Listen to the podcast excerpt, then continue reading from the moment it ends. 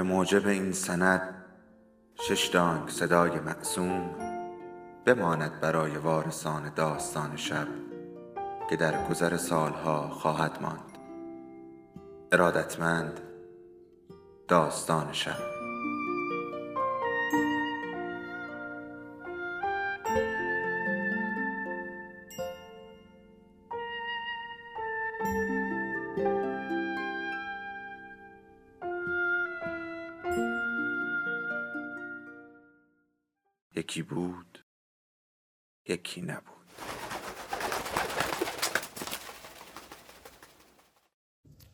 به نام خدا. گفتیم روز چهارم که کاروان کنتر حرکت می کرد همراه جناب کالن که دخترش بود از اسب پیاده شده و حرکت کرد. به پسر نگاه کرد که نزدیک عرابی آنان راه می‌رفت و لبخندی زد. پسر در آوازی بود و صدای او سریع و رسا. این قسمت هجدهم از سری داستان حکیم است که میشنوید. اثری از نوح گوردون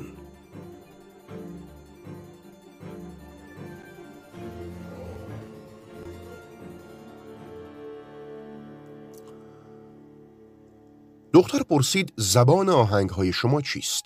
پسر گفت که این گلیکی است و اشعار هم به زبان آنان ارس گفته می شود. دختر هم تایید کرد. پسر آرام گفت چگونه این سسنخ می تواند بداند ارس چیست؟ دختر از این واژه سسنخ و معنی آن سوال کرد. پسر هم گفت نام کسانی است که در جنوب اسکاتلند زندگی می کنند. به زبان انگلیسی ها. دختر بیان کرد که احساس می کند این واژه یک استعاره ساده نباشد. پسر هم اعتراف کرد که اینطور نیست و این بار لبخندی هم مزید کرد. مری مارگارت کجای کجای دختر؟ دختر بلافاصله برگشت. به اطاعت از این خانش پدر عادت داشت. پسر فهمید این دختر تاجرزاده باید نزدیک به سنی باشد که انمری خواهر او اکنون در شرف رسیدن به آن است. موهای خواهرش زمانی که دختر کوچک بود قهوه‌ای بود اما تهرنگ های قرمزی هم داشت. با قاطعیت به خود یادآوری کرد این دختر انمری نیست. او می‌دانست که باید از انگار اینکه خواهرش ممکن است هر دوشیزه‌ای باشد که می‌بیند دست بردارد. زیرا این نوعی دلمشغولی است که ممکن است به نوعی دیوانگی بدل گردد. ظاهرا کلن مصمم بود به او فرصتی دوباره برای گفتگو بدهد. شاید به این دلیل که او را در حال صحبت دوباره با یهودیان ندیده بود. در پنجمین شب در طی طریق در این مسیر شرق جیمز کلن با یک کوزه نوشیدنی برای ملاقات آمد. پسر خوش آمد گفت و پذیرفت دوستانه با هم سخن کنند. استاد کل شما گوسپند می‌شناسید. این واژه کمی غریبه البته گوسفند داریم تا گوسفند. همین میشهای ما هستن. محل اقامت ما کلمرنک جایی که ما هستیم وزن میشها اغلب بیشتر از دوازده سنگ نمیشه. نمی‌دونم دلیلش چیه. اما شنیدم به محدوده شرق که برسیم. از اون حدود رد بشیم میشهایی به اندازه دو برابر میشه پیدا کرد. عوض موی بلند موی کوتاه دارن. پشم پرپشت پشتر از تمامی مالای اسکاتلند. اونقدر غنی که وقتی پشمو بریسی و بشه مال و تجارت همچین بارون ثروت و خیره که میباره. کالن گفت که قصد دارد تا زمانی که بهترین میشها را پیدا کند آن را بخرد و با خود به کلمرناک بازگرداند باید بروند. پسر به خود گفت که این به سرمایه آماده و مقدار مناسبی از وجوه قابل به مبادله نیاز دارد و فهمید که چرا کالن به این اسبهای اضافه محتاج است. اندیشید که اگر اسکاتلندی محافظانی هم داشته باشد شاید برای او نافع باشد. او ادامه داد این یک سفر دور است که تاجر در آن طی طریق می کند و مدت زیادی از رمه خود در اسکاتلند به دور خواهد بود. گماشته دارم. فکر فامیل مورد اعتماد اونجا هستن. اما حقیقت اینه که بیشتر این تصمیمیه که گرفته باشم. راهی که خودم خودم درش پیدا کرده باشم نه اینکه تصمیم به حرکت در اون گرفته باشم. شش ماه قبل از اینکه اسکاتلند رو ترک کنم زنمو از دست دادم. بیست و دو سال همراه سفر اصلی زندگی رو. کلن به گریه افتاد و کوزه را جلوی دهان گرفت تا کمی بنوشد. پسر با خود اندیشید که این وضعیت آنها را بهتر توضیح می‌دهد. جراح آرایشگر از بیماری همسر تاجر پرسید. کالن صرفه کرد. رنگ پریده و ضعیف بود. اشتها و ارادشم از دست داد. درد وحشتناکی داشت. تحمل کرد تا اینکه قبل از اینکه باور کنم ممکنه اینطور باشه اراده خداوند خودشو نشون داد. اسمش شورا بود. خب بعدشو که یادمه شش هفته لایقل بودم اما راه فراری پیدا نشد. سالها درگیر صحبت های بیهوده بودم که برو اناتولی دنبال تجارت و اینجور حرفات تا اینکه شوقی شوقی راه افتادم یه بگیر. کوزه را پیشکش کرد و وقتی پسر آن را نگرفت ناراحت نشد. پس داری دوری می‌کنی آه خوبه. و به آرامی لبخند زد. پسر شب به خیری گفت و از او خواست تا دوباره سری به او بزند. راب با تماشای او که آرام دور می‌شد فکر کرد که یک بار هم او به دخترش اشاره نکرده است. بعد از ظهر روز بعد یک وابسته فرانسوی به نام فریکس راو سی و هشتمین مسافر مسیر این کاروان هنگامی که اسبش یک گورکن دیده بود به کنجی پرتاب شد. به شدت به زمین کوبیده شد. با وزن کامل روی ساعد چپ فرود آمد. استخوانش شکست. به کیفیتی که اندام مورد نظر به حالت کژ آویزان شد. کرل فریتا به دنبال آن آرایشگر جراح فرستاد که استخوان را ببندد و بازو را بی حرکت نماید. این عمل بسیار دردناک بود. پسر تلاش کرد تا به فرانسوی اطلاع دهد که اگرچه بازو در هنگام سوار شدن به او دردی جهنمی می‌دهد اما همچنان می‌تواند با این کاروان همراه باشد. سرانجام مجبور شد همراه خود کولت را بفرستد تا به بیمار بگوید چگونه با زنجیرها کار کند. در راه بازگشت و عرابه خود در اندیشه بود. موافقت کرده بود مسافران بیمار را در کاروان چندین بار در درازای هفته درمان کند اگرچه با سخاوت به همراه فریتا یاری میرساند اما می‌دانست که نمی‌تواند به استفاده از خدمتکار جیمز کلن به عنوان مترجم ادامه دهد. به عرابه برگشت شمعون بن هلای را دید که همان نزدیکی روی زمین نشسته بود و زین زدن را تعمیر می‌کرد. به سمت جوان لاغر یهودی رفت. پسر پرسید آیا آنان فرانسوی و آلمانی می‌دانند؟ جوان در حالی که بند زین را نزدیک دهان گرفته و نخ موم شده را گاز می گرفت سر تکان داد. صحبت را ادامه داده حلای گوش می‌داد. در پایان از آنجایی که شرایط سخاوتمندانه بود و زمان مورد نیاز هم زیاد نبود پذیرفت برای آرایشگر جراح متونی را برگردان نماید. راب هم خوشحال شد. پسر پرسید چطور این همه زبان اینها بلدند. تاجر بین ملل هستیم. زبان باید بدونیم. ما دائما با ارتباطات خاندانی در بازارهای بسیار از کشورها سفر می‌کنیم. زبان شده بخشی از پیشه ما. به عنوان مثال اونو می‌بینی توه در مندرین یاد می‌گیره. زبان چینی هست در شرق دور. بناست سه سال از جاده ابریشم عبور کنه. با کاروان عموم قرار همراه بشه. تنها چیزی که اونجا نیاز داره همین زبانه که البته سخته و باید یاد بگیره اموی من یساکار بن نهم ریاست شاخه بزرگی از خاندان تجار کیفنگ فو هر سه سال یک بار کاروانی از ابریشم فلفل و بقیه مال و تجاری حدود شرق رو به مشهد می‌بریم در ایران. شمعون و بقیه مردان خانواده از زمانی که پسر کوچکی بوده هر سه سال یک بار از خانه خودشون در انگورا به مشهد رفتن. اونجا شهر مقدسی خوانده میشه و از اونجا به کاروانی از کالاهای پرسود سری میسنن به پادشاهی فرانک های شرقی. راب جی در درونش احساس خواهش می‌کرد. او پرسید آیا فارسی هم می‌فهمد؟ البته پارسی زبان اوناست. میگن پارسیه پسر گفت آیا پارسی گفتن به او یاد می‌دهد؟ شمعون بن حلای تردید کرد. زیرا این موضوعی بود متفاوت. قادر بود مقدار زیادی از زمان او را بگیرد. پسر از وجه و تعلیمی در خور برای این کار صحبت کرد. حالا چرا می‌خوای فارسی یاد بگیری؟ او گفت وقتی به ایران برسد به دانستن این زبان محتاج است. کسی زبان رو به این صورت یاد می‌گیره که می‌خواد کرارن بره و برگرده. مدام. بارها و بارها به ایران. حالا برای گیاه دارویی و الباقی همون کاری که ما برای ابریشم و ادویه انجام میدیم شمعون پوسخندی زد. شروع به رسم اولین درس روی خاک با چوب کرد. اما رضایت بخش نبود و پسر به سمت عرابه رفته وسایل نقاشی و یک تراشه تمیز از چوب راش را آورد. یهودی دقیقا همانطور که مادرش سالها قبل آموزش الفبای انگلیسی را برای او شروع کرده بود به او پارسی آموختن آغاز کرد. حروف پارسی از نقطه ها و خطوطی موزی شکل تشکیل می شد. خداوندا زبان نوشتاری شبیه پای کبوتر بود. رد پای پرندگان. تراشه های چوب پیشدار یا کرم هایی که سعی می‌کردند یکدیگر را منکوب نمایند. در حالی که قلبش تون می‌زد گفت هرگز نمی‌تواند چنین زبان سختی را بیاموزد.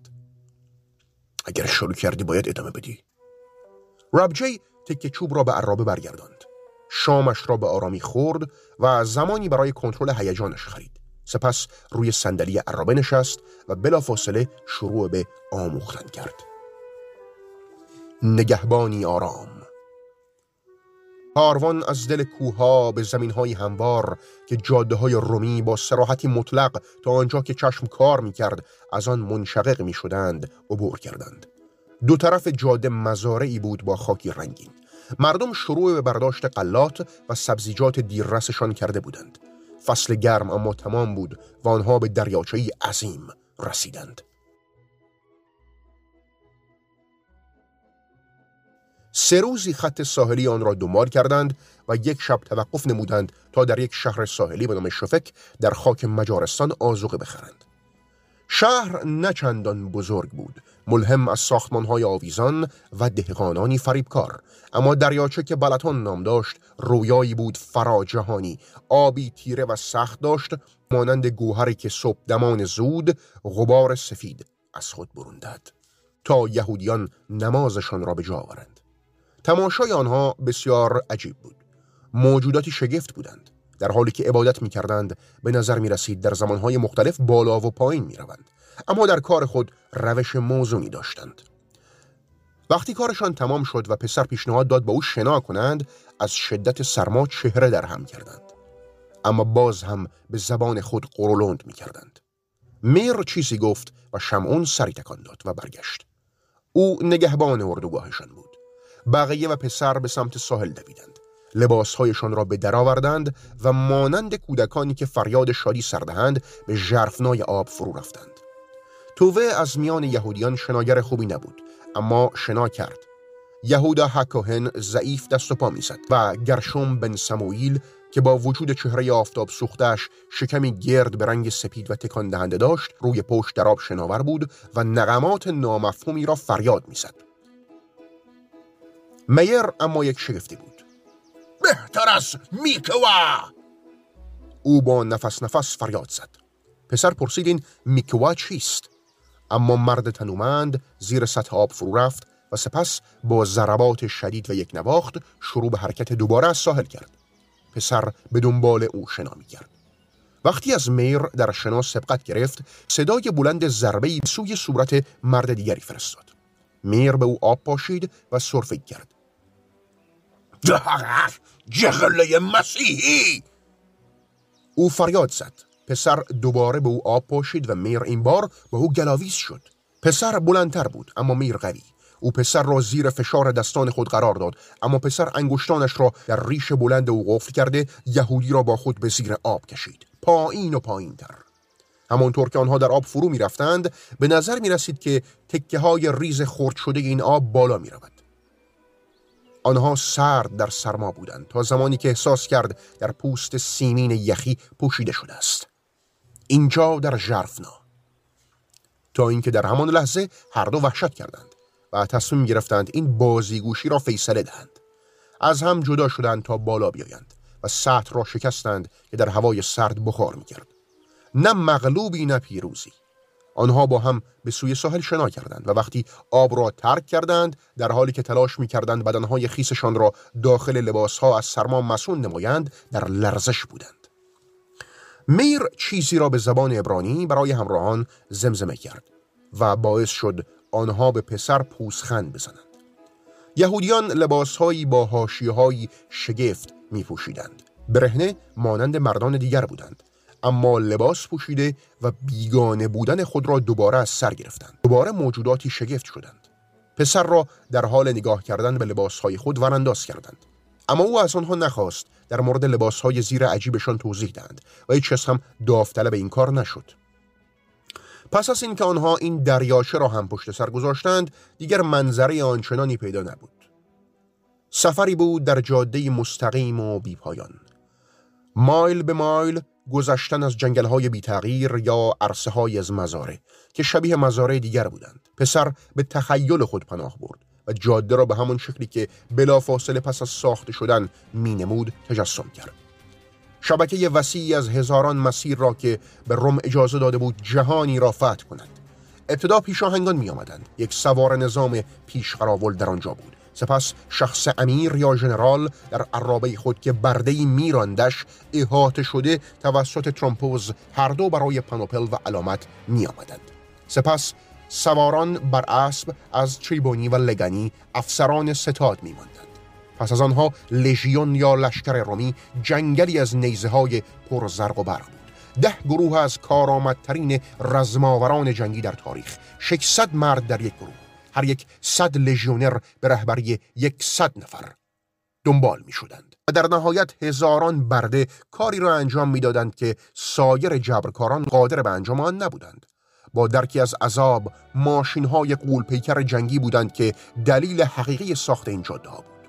غوش های کوبنده عظیم برای تستیح دیوارها و آن استحکامات.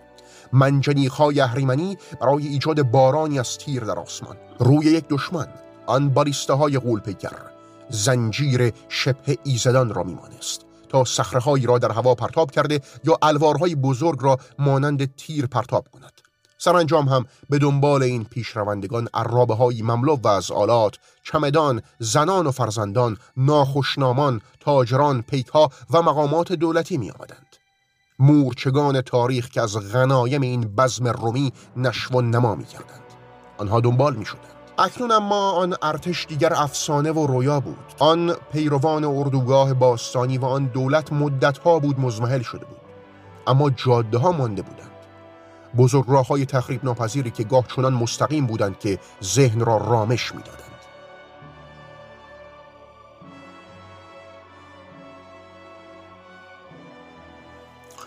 دختر کالن در حالی که اسبش به یکی از حیوانات بارکش بسته شده بود دوباره نزدیک عرابه راه می‌رفت. او گفت برادر گونه شما خوب بهبود پیدا کرده. پسر احساس کرد کمی معذب شده است. دختر پرسید چطور از این مصومیت خارج شدی؟ پسر گفت آمدن به این بزرگ راه. مری کلن نفس عمیقی کشید. او گفت از خدا می‌خوام ما رو از خطرات این مسیر هم حفظ کنه. متفکرانه به او نگاه کرد. برخی می‌گفتند کارل فریتا امیر این کاروان خود عمدن شایعات راهزنان مجاری را به راه انداخته تا مسافران را بترساند و آنها را به کاروان خود بیاورد. پسر شانه بالا انداخت. این حرف از دهان مری خارج شد.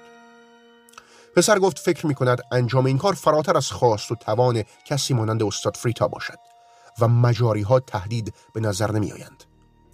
در دو سوی این مسیر زنان و مردان مشغول برداشت حاصلات کلم بودند.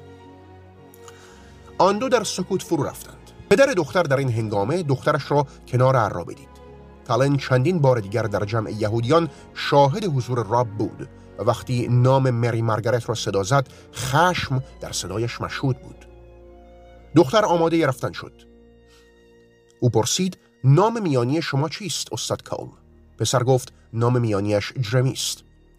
چهرش جدی بود اما چشمانش گویی پسر را مسخره می‌کردند. او گفت پس همیشه جرمی بوده. اسم دیگه یادتون نمیاد؟ دامنش را با یک دست جمع کرد و به نزد پدر شتافت. پسر افسار را به پشت اسب کوبید. از این که بداند اسبی برای او مایه سرگرمی است عصبانی بود. عصر آن روز بعد از شام برای یادگیری درس دوم به دنبال شمعون یهودی رفت و متوجه شد که یهودیان خود دارای مصحف و یا کتاب مقدسند. مکتب سنت بوتولوف که او در دوران کودکی در آن کسب علم کرده بود دارای سه کتاب بود. یک حکم کتاب مقدس و یک عهد جدید هر دو به لاتین و انگلیسی. فهرستی از روزهای اعیاد مقدس هم کتابت شده بود که برای برگزاری عمومی توسط انجمنها و شخص پادشاه انگلستان تعیین شده بود. هر صفحه آن از پوست بره گوساله یا بز بود. هر نامه با دست رونویسی می‌شد کاری که باعث گران و یا کمیاب شدن کتب در آن عصر هم می‌شد. به نظر می رسید که یهودیان تعداد زیادی کتاب مقدس دارند. بعدها متوجه شد هفت کتاب را بالغ است. در صندوق کوچکی از چرم کار شده قرار گرفته بودند. شمعون یکی را انتخاب کرد که به پارسی نوشته شده. بود یا این جزو کتب مقدس نبود. و آنها درس را به بررسی آن گذاردند پسر حروف خاصی را در متن جستجو کرد که یهودی آن را می‌خواند. الفبای پارسی را سریع و نیک یاد می گرفت. شمعون او را تحسین کرد و قسمتی از کتاب را خواند تا او بتواند آهنگین بودن این زبان را درک کند. پس از هر واژه می ایستاد و از پسر می‌خواست آن را تکرار کند. پسر پرسید نام این کتاب چیست؟ این قرآن پسر. کتاب مقدس مسلمین. تو فکر کردی فارسیه ولی نیست. این بخش از ترجمهشه. منزه است. خداوند متعال سرشار از لطف و مرحمت. او مخلوقات از جمله انسان را آفرید. در خلقت خود جایگاه ویژه به او عطا کرد فخرش داد که کارگزار او باشد و برای این منظور او را به نیروی ادراک بالغ کرد. محبت خود فزونی داده و به او بینش معنوی بخشید. من هر روز فهرستی به شما میدم. ده واژه و اصطلاح از فارسی که باید اونها رو برای درس روز بعد از بر کنی. پسر گفت هر روز 25 واژه به او بدهد. آتیشتم که تنده باشه 25 تا روز بعد واژگان را پسر به راحتی یاد گرفت. زیرا جاده همچنان صاف و هموار بود و اسب می توانست با تاختی آرام روی آن حرکت کند. در حالی که استادش روی صندلی عرابه می نشست و درس را می اما فرصت را چند باری از دست داد و پس از درس آن روز از میر بن اشر اجازه گرفت تا کتاب فارسی را خود به عرابه ببرد تا در طول روز همه آن را مطالعه کند. میر قاطعانه امتناع کرد. کتاب ما هرگز نباید دور از چشم باشند. هر کاری می‌کنی همینجا باید بکنی. او گفت نمی شود شمعون به او سوار عرابه شود. احساس کرد میر می‌خواهد دوباره نبگوید. اما این بار شمعون به سخن درآمد. ببخشید استاد من می‌تونم از زمان حرکت برای ثبت دفتر حساب استفاده کنم. دیگه چندان فرقی نمی‌کنه که اینجا بشینم یا اونجا. این به سرم می‌تونه یه خورده تو درسش جلو بیفته. میر قبول کرد. محقق تند مزاجی این دوست ما. یهودیان پسر را این بار به گونه متفاوت از گذشته می‌دیدند. بالاخره میر سری تکان داد. کتاب با خودتون ببرید برابه آن شب با آرزوی روز بعد به خواب رفت و صبح زود و مشتاق از خواب بیدار شد. با حسی از انتظار که تقریبا دردناک بود. انتظار سختتر بود زیرا او می‌توانست شاهد تدارک آهسته یهودیان برای روز بعد باشد. شمعون برای رفع حاجت به جنگل می رود خمیازه می کشد و توه به سمت نهر می رود تا تنی بشوید. همه آنها غور می‌زنند و بهانه می‌گیرند. پس از نماز صبح گرشم و یهودا در حال سرونان و قلات خود بودند. هیچ عاشقی اینطور بی صبری در مخیله نداشت.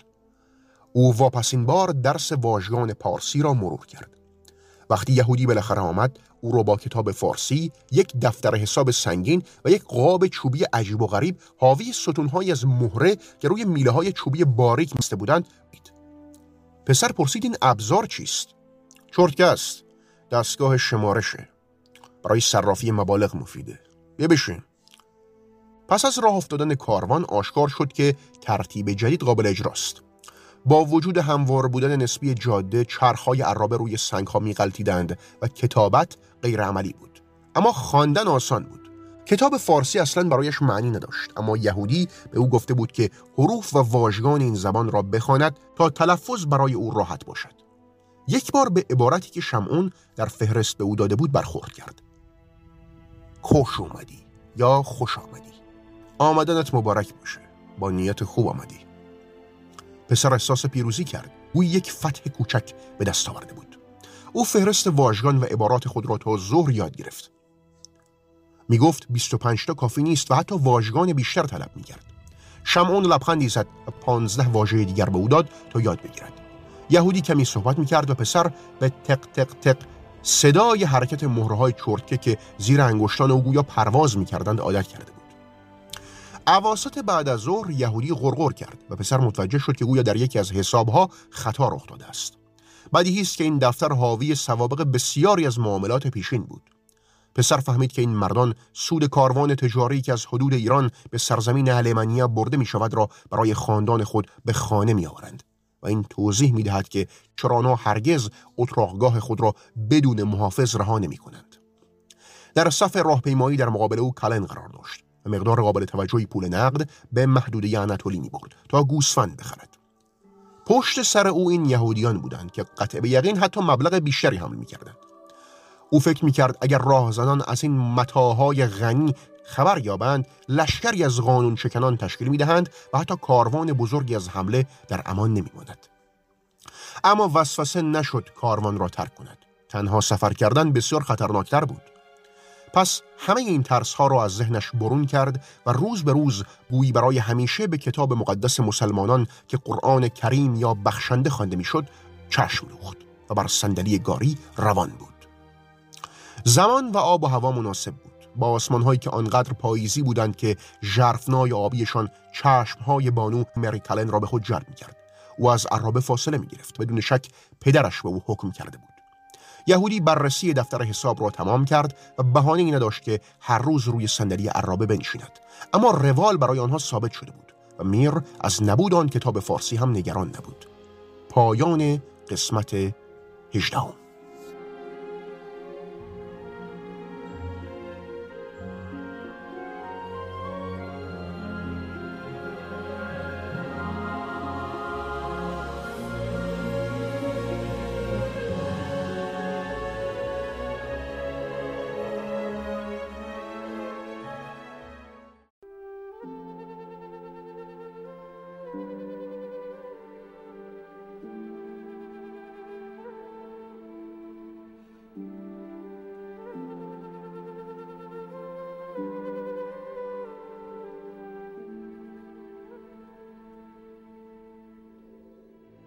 داستان شب بهانه است. برای با هم بودن دور هم نشستن شنیده شدن.